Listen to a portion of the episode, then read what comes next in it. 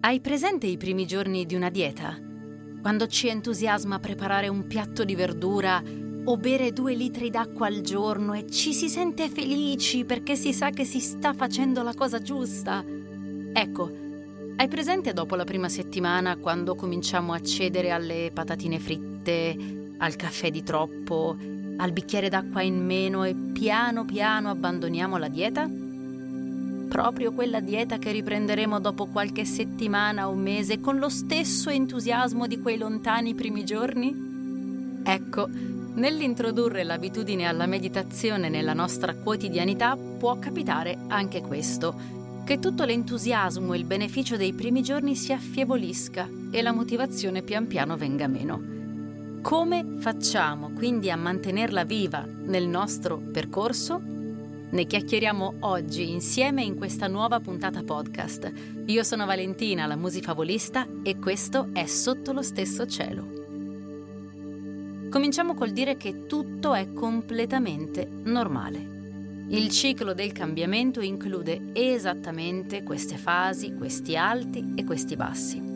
Ci sono varie teorie sui cicli del cambiamento, da Kelly e Conner a Prochaska e di Clemente, ma tutte concordano sull'alternanza di alti e bassi, di momenti di focus ed edizione e momenti di perdita di motivazione. Quindi cominciamo a legittimare la difficoltà di mantenere un impegno perfettamente costante e invariato nel tempo e lasciamo da parte, o almeno proviamoci, ogni tipo di giudizio a riguardo. Non siamo giusti o sbagliati se non abbiamo difficoltà o titubanze in un processo di cambiamento. In qualsiasi caso possiamo sempre prenderci cura di noi stessi e invitarci a provare e riprovare con tutta la gentilezza e la pazienza che meritiamo. Molti di noi vivono vite caotiche e frenetiche, Alcuni accusano particolarmente la routine o l'abitudine ed essendo tutti diversi non esiste un modo unico che sia funzionale per tutti. Oggi vorrei chiacchierare con te su alcuni aspetti di forza che possiamo nutrire nel nostro processo di cambiamento. Si tratta di quattro gesti e non quattro perché siano i quattro gesti da seguire, semplicemente perché sono i primi quattro che mi sono venuti in mente. Allora, cominciamo fare una mappa. Tenere il segno del proprio viaggio può essere una cosa estremamente utile. Un diario, eh, note quotidiane scritte a mano, magari sul telefono, una pagina Word, un blog, un gruppo sui social, insomma, mappare il nostro percorso scrivendo e segnando ciò che ci accade, quello che ci riesce più facile o più difficile, può essere un buon modo per stimolarci a proseguire con costanza gratificarci e riconoscere l'impegno. E diamoci i nostri meriti. Riconosciamoci la preziosità di fare determinate scelte e di saper tornare sui nostri passi quando veniamo meno all'impegno quotidiano. Capita a tutti, perché non dovrebbe capitare a noi? Apprezziamo, ad esempio, la capacità che abbiamo di renderci conto di esserci allontanati o distratti dal nostro percorso e diciamoci grazie, ringraziamoci per darci ogni volta l'opportunità di ricominciare. Anche questo è un aspetto della consapevolezza, un po' come il focus che torna, che si perde, che torna, eccetera. Cercare e creare la condivisione. Lo stimolo condiviso è potentissimo Scegliere di seguire un gruppo, di praticare magari anche a distanza con qualcun altro, è un modo per farci forza a vicenda, un modo di nutrire l'ispirazione reciproca. Può servire a darci quell'input che ogni tanto viene a mancare, di ricordarci di trovare il tempo per noi stessi. A volte vedere gli altri che lo fanno ci aiuta a ricordarci quello che vorremmo fare. E, ultimo, lasciarci ispirare. Potrà sembrare banale, ma l'ambiente, e includo anche l'ambiente virtuale che ci circonda, ci facilita oppure ci ostacola nel mantenere il nostro focus. Possiamo adibire uno spazio-tempo dentro o fuori casa che ci ricordi di cercare quel tempo per noi.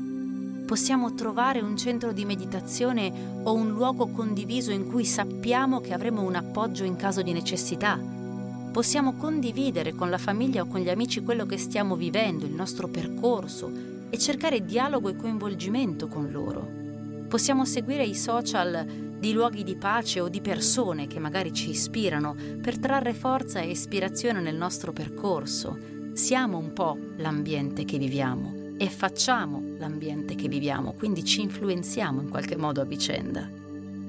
Più di tutto, possiamo sempre ricordarci che qualsiasi cosa scegliamo di fare o di non fare, possiamo sempre scegliere di prenderci cura di noi stessi in qualsiasi momento e in moltissimi modi, tutti legittimi. Io ad esempio scelgo anche questi pochi minuti del lunedì mattina per ricordarmi e per ricordarci che basta veramente poco. E quindi nello spazio di questo podcast ti invito intanto a fare tre bei respiri ampi e spaziosi per lasciare andare per pochi minuti tutte quelle tensioni che normalmente ci accompagnano.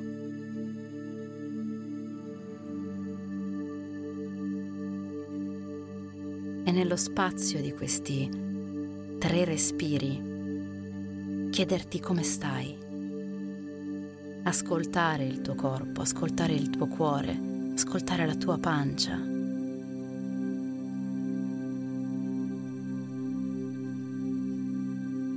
E nello spazio di questi tre o più respiri, ricordarti che volerti bene è un gesto che puoi scegliere di fare quando e come vuoi, anche nello spazio di tre respiri che ti aiutino a ritrovare il focus che ti aiutino a ritrovare la sensazione con il tuo corpo, la sensazione con il tuo respiro.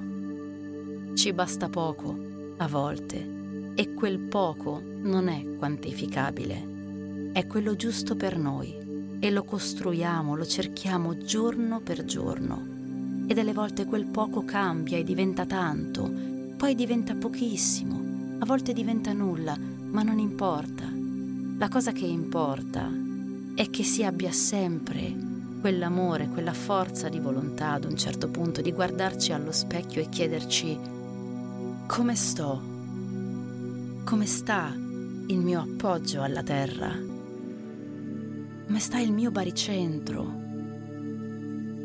Sono solido, sono fermo, sono ferma, sono centrata, sono centrato. Come stanno le mie spalle? Sono tese. E la mia schiena? Quanto carico porta? E la mia testa? Quanto riesce a essere leggera? E quanto invece è appesantita?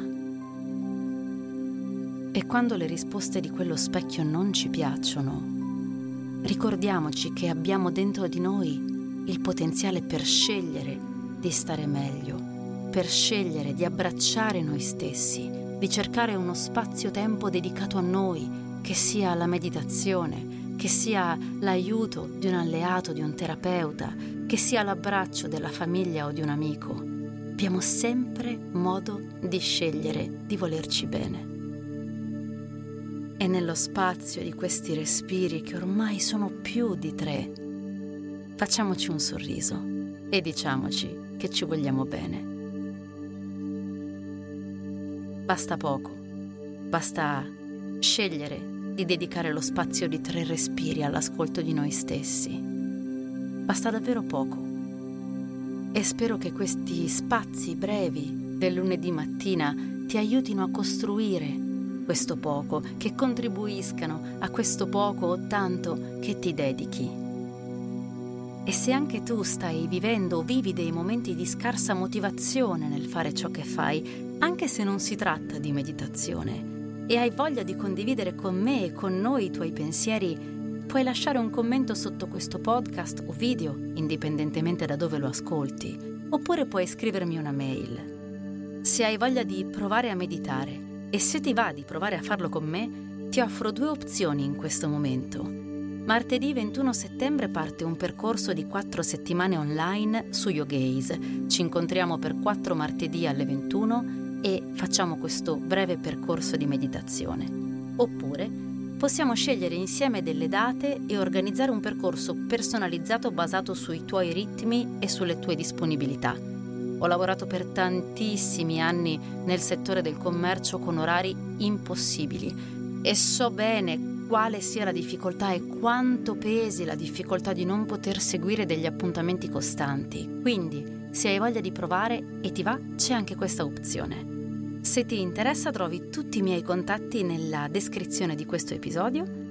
Io ti auguro un buonissimo lunedì e noi ci sentiamo settimana prossima sotto lo stesso cielo. Ciao!